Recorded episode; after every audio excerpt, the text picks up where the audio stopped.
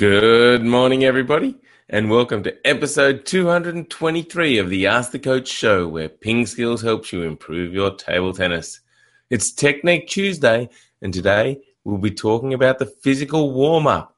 This is an area where things have been changing, so make sure to listen closely. In the questions, we talk about when to change your rubber, how often you hit the table with your bat, receiving tactics for defenders, the receiving stance in general and we answer the interesting question of whether long pimples hate spin. I'm Jeff Plumb, and as always, Super Coach Alois Rosario is here with me to answer your questions. Welcome, Alois. Thank you, Jeffrey. And uh, yes, welcome, viewers, after a um, big long weekend for us. And Jeff, um, interesting shirt you've got on. Yes, oh, thank you. It is um, the Spin New York T-shirt. Um, oh. Ping pong, Twenty Third Street Station, Spin. Okay, interesting. Because because you visited there, correct? I did visit there late last year. Yes, very interesting place. Um, yeah, uh, we need one in Australia. Someone uh, start a spin bar in Melbourne. That'd be awesome.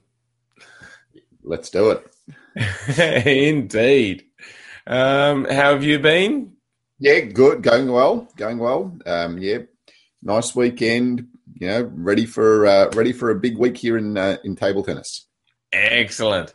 Well, um, let's get stuck into the um, previous Ping Skills questions of the day. Uh, well, just the previous one actually. so the last one was, what gets you frustrated on the table? Now, I can imagine uh, people giving a wide range of answers to this one, Alois. What did they say? Yeah, they did. Although quite a few uh, centered around the fact that, you know, if they don't play as well in a match as they do during their training. So Kim said if you train on a movement and it works out perfectly, but in a match you won't succeed. Um, and Rory said, uh, when I don't play my game, um, uh, Sammy said losing and not gaining form. It's playing badly when you know you can play better. So uh, yeah, so a few people along those lines. Um, Trevor said when my opponent hits a ripper serve and it clips the edge, happens way too often to me. So yes, I can I can imagine that would be frustrating, Trevor. Um, and um, Zane said losing points due to edge balls or net balls, which tends to happen a lot. And when I'm not concentrating, um, he said usually happens when he's playing better players as well. It's it's interesting. I think um, you know when you're playing better players, often they're playing with lower margins, uh, margin of error too. So you know sometimes they do um, seem like they're getting more nets and edges. Um, and um, Ariza said, dirty rubber making the feel different. And um, we had one more down here. Oh, yes. Daniel said, the main one for me is when my opponents over celebrated. They'll be shouting, come on, when we're five points into the first set. So, yeah. that is funny. And that reminds me of an Adam Bobrow video, Alois, where he does do a bit of excessive celebration. I might put a link to that in the show notes just for people to enjoy. Yes, uh, yes. Uh, yes I, I, have seen that. You have seen that video, yeah. But the, a common theme there, Alois, is that people get frustrated when they don't feel they play as well as they can, and I think that happens a lot because people put a lot of pressure on themselves in a match and it, it is a little bit different to training. You know, in training, maybe the ball's coming where you expect it. So to translate that into a match situation is not easy, and it can be frustrating. Yeah, that's right. And and also, I think you know um, the other thing is tension, and and everyone gets a little bit nervous, a little bit edgy during um, a match situation compared to training. So you have to start to learn to um, accept that and deal with it as well. Um, understand that in a match situation, you are going to start to feel a little bit more tense, tense um, a little bit more uptight. So you need to find ways to uh, to deal with that, to calm yourself down, um, and then try to produce your best table tennis. Yeah, it it can be really frustrating. We all go through it. We we've all felt uh, felt that uh, feeling of you know uh, should be beating this guy so easily, and I'm just not playing well, and etc. etc. So yeah, it's a, it's a big area. Certainly is. All right, well, that moves us on to today's Ping Skillers question of the day, which is Who is your nemesis? So jump onto our Facebook page or onto our blog at pingskills.com and answer the question Who is your nemesis? Love to hear from you. All right, Alois, that moves us on to this day in history. What happened on the 16th of February? We have a couple of big, biggie birthdays today. Biggie birthdays. The great Zhang Jike. So, Ooh, yes. Zhang Jike, happy birthday. Happy birthday, Zhang Jike. 1988 he was born. Um, but also on the tennis side, one of the one of the all-time greats, John McEnroe, born in 1959. You cannot be serious. oh, you are a card, Jeffrey. there you go. All right, big birthdays. Um, yeah. Well, let's see. Um, I don't think uh, John McEnroe is going to make a comeback, but can Zhang Jike make a comeback? Can he be, you know, a big part of the Worlds and the Olympics? Let's find out over the next few months. Yeah, indeed. And um, and also on, on um, note of retirements and coming back. Um, Jan-Ove Waldner played his last league match, so uh, so that was interesting to to see going down three one. Um, but um, yeah, we will miss you, Jan-Ove Waldner. Indeed, yes. And um, if people haven't seen it, I'll put a link in the show notes to his last league match just for prosperity. Just have a little watch. Um, all right, Alois, it is Technique Tuesday, and we want to talk about the physical warm up. What do we need to know about the physical warm up? Yeah, so so things have changed a bit in with uh, the physical warm up in the last five years or so. So previously we used to focus a lot on our um, static stretching. So you know, doing this, um, stretching here, stretching there, doing that sort of thing.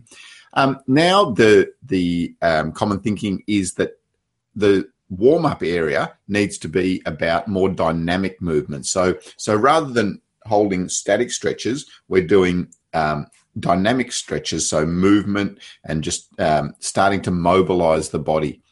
So a lot of your your warming up now needs to be around that um, that movement, you know. So some twisting sideways, some um, use uh, moving your legs. So not just holding and stretching your uh, your hamstring and you know holding those those 15 to 20 second stretches. It's now about just getting the body moving. So a, a gentle warm up um, of jogging can really be good because that gets the whole body going, and then you can start to um, get more specific on uh, different areas of your body that you're going to use. You know, so so that sort of movement.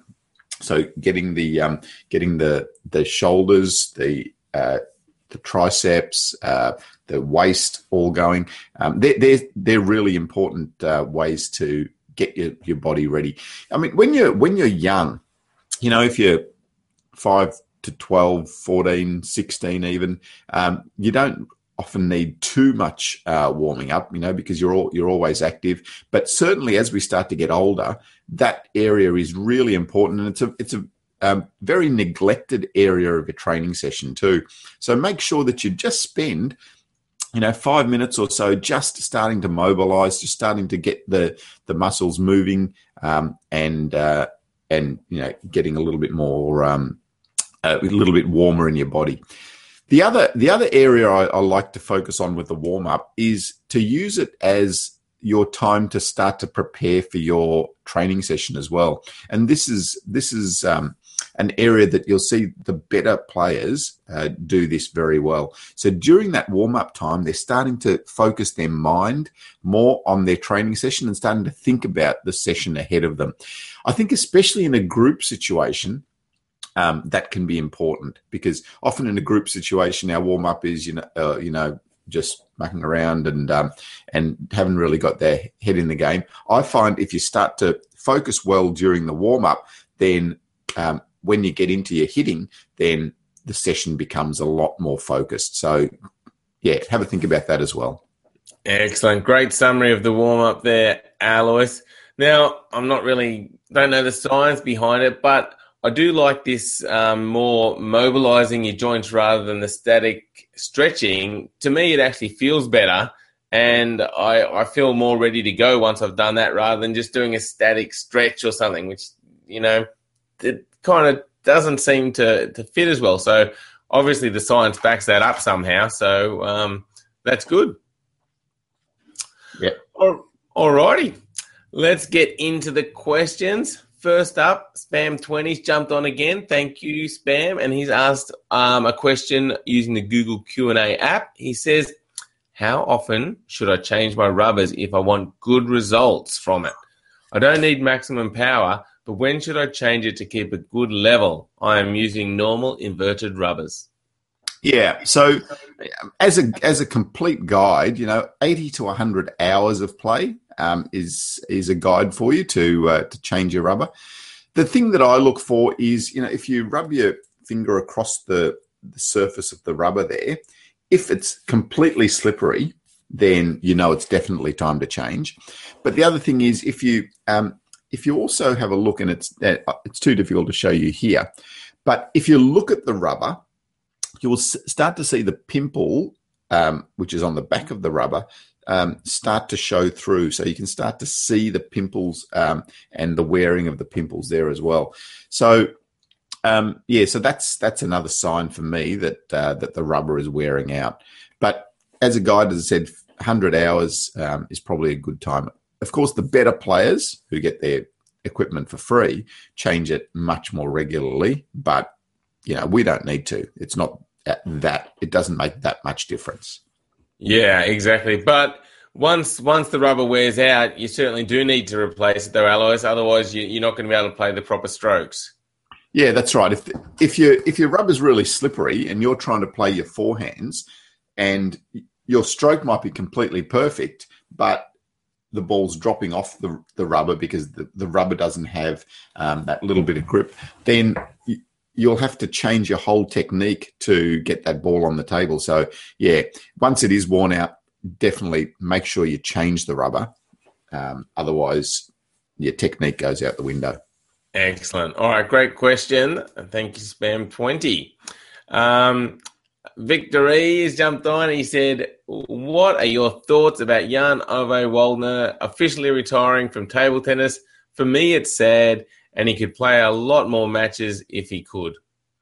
Yeah, I, I think he. I mean, he could, but you know, he's definitely past his prime. Um, I think you know if he's if he's playing some um, some mat, some matches in the um, Master Series and that sort of stuff is good. Um, we saw the last lot where he lost to uh, Jorgen, and he just looked, you know, well past his prime. I think you know let's let's remember, and we're, we're lucky we've got so much video of him now we can just watch that over and over again. Waldner in his prime. Certainly can. All right. Next question is from Ilya, who asks When you trained full time, how often did you hit the table with your racket? He said, I'm currently having a streak. I've hit the table three times in the last two weeks. Um, yeah, not that often. I don't think I hit the table all that often. Um, but yeah, I mean, it, I suppose it can happen when you when you're coming in to push or when you're coming in and making that tight top spin off the um, off the ball that's just off the end of the table. So yeah, it can happen. Maybe it's just um, something that you're practicing or the or the technique that you're practicing, perhaps. Yeah, interesting. Yeah, I, I, don't recall hitting the table a lot. Not very much, really. But um, yeah, interesting. Hopefully, the streak stops. Um, you know, they say things come in threes and you've hit it three times, so maybe now it's all over and you won't do it for a few years, Ilya. All right. Now, Sasha's question, Alois, is when an attacker serves short, should a defender return short or does he have to return it long by default? Yeah, so um, what Sasha noticed was that um, uh, Joo Se-hyuk and those sort of guys tend to return the ball uh, long and sharp.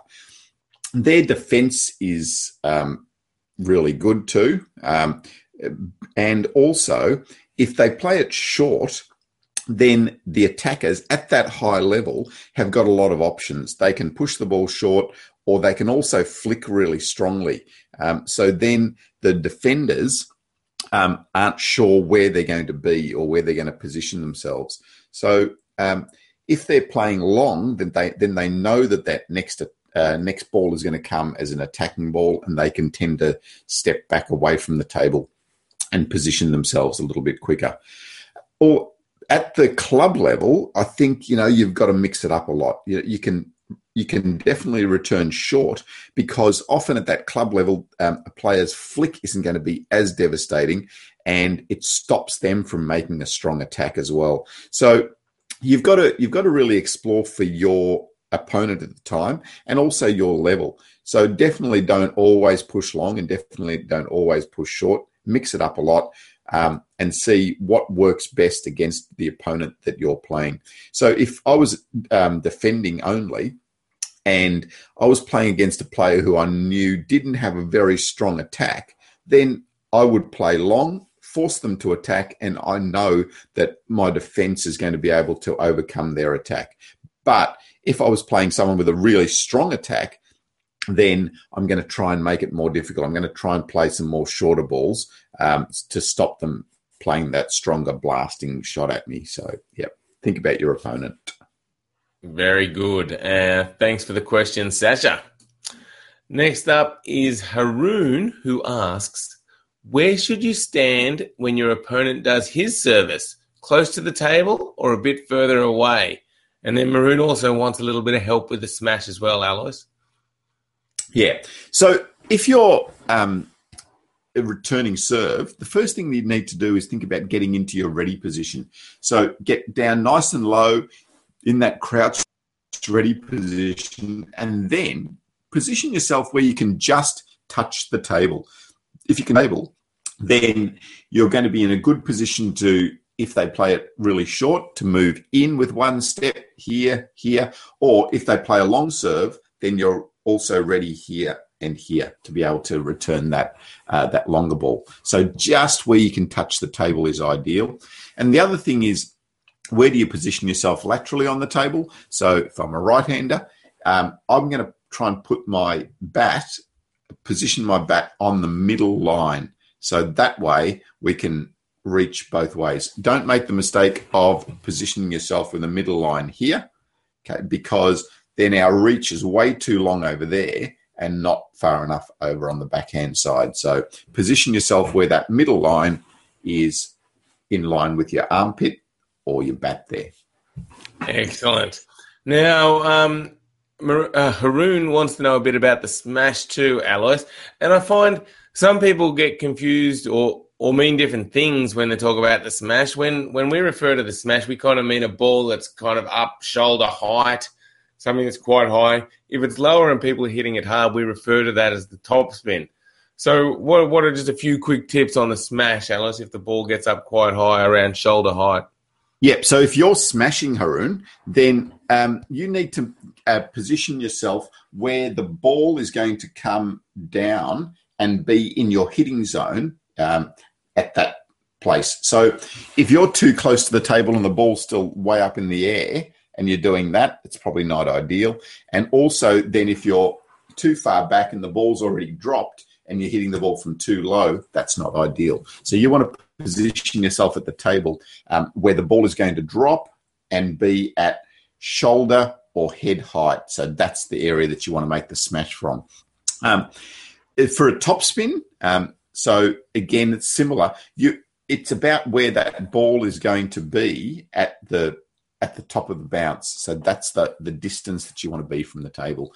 And then if you're talking about when your opponent is smashing, then you could also think about you need to go right back away from the table to lob the ball so that you're getting more time to see the ball. And similarly, that you're in a position to hit the ball from here or here um, to make your lob. So you don't want the ball dropping too low and you don't want the ball up around your ears when you're trying to lob because that makes it difficult. So you it's your positioning is really determined by the flight of the ball and um, where that is and how high that is as well. Excellent. All right, Haroon. Hopefully that helps you out um, and gives you a guide about you know where you should position yourself. Next question is from Yap, and Yap says, "Does the long pimple rubber hate spin like the short pimple rubber? And if the long pimple rubber does a topspin stroke off a topspin, will it still have backspin?" Okay, so firstly, long pimple rubber loves spin. Okay, so the more spin you give it, the um, the more it likes it. So no, uh, short pimple rubber is different. Um, short pimple rubber, yeah, if the the, the heavy spin um, tends to tends to slide off a little bit, but the long pimple rubber they love spin. So so you don't really want to um, want to mess with too much spin when you're when you're playing against the long pimple rubber. Now, um, let me read that last little bit again. So, um, if the long pimple rubber does a top, top spin stroke off a top spin, um, will it still have backspin? Yeah. So, so they've put top spin on the ball. So, if it hits my long pimples, it's going to tend to go back with backspin. All right. But uh, what uh, Yap's saying is what, what happens if I brush up on the ball and do that? It'll still tend to have a bit of backspin on it um, but it might be might slightly decrease the amount of backspin because often on the long pimple there isn't the friction, so it's not like you're gripping the ball and and sending it back with topspin. It's gripping the ball a little bit or slowing down the rotation slightly with the um, with the less friction that's on the pimple. So it'll still tend to have some backspin on it, but maybe not as much as if you just uh, blocked it or came down on the ball. Yeah, and it'll be quite a difficult shot with the long pimples to try and go over the top of a, a heavy topspin ball. Um, yeah, so. it, yeah, it, it's a very very low margin for error type of stroke. So yeah, it's difficult stroke. It certainly can be done, but um, yeah, it's a low margin for error stroke. Yes. All right. Well, there you go. Interesting question. Now, uh, Victor E has asked one more question. He says, "Do you have a tip he says, I have a problem against a strong attacker. He does a long and low backspin serve that goes just below the table. But when uh, but I can't get any power in that position, so he then either smashes or he does a forehand or backhand topspin. So please help me out here. Okay. Um, this is a, a, good stroke that you need to learn. I think we talked about this um, last week. So if that ball just drops down below the table level, what you need to be doing is you need to be brushing that ball up. So you need to get down nice and low and really spin that ball up. So you're lifting it up over the edge of the table and then up over the net as well. So the stroke becomes quite vertical. Um, and with with good brushing contact to generate that spin and lift. And we do have a video on that, and uh, we'll put that in the show notes again uh, for you to have a look at. Excellent. All right. So check that out, Victor. Yeah, try and get a nice spinny top spin off that backspin serve, and that'll put all the pressure back on your opponent. All right, Alois. Well, that wraps up show 223. Thanks everybody for watching and listening and asking questions. Keep them coming. We love answering your questions. Make sure you visit pingskills.com and sign up for our free newsletter if you haven't already. And lastly, thank you, Alois. Thank you, Jeffrey, and we will see you all tomorrow morning. So uh, have a good day of table tennis, everyone, and um, get those questions into us. Bye. See you, everyone. Bye.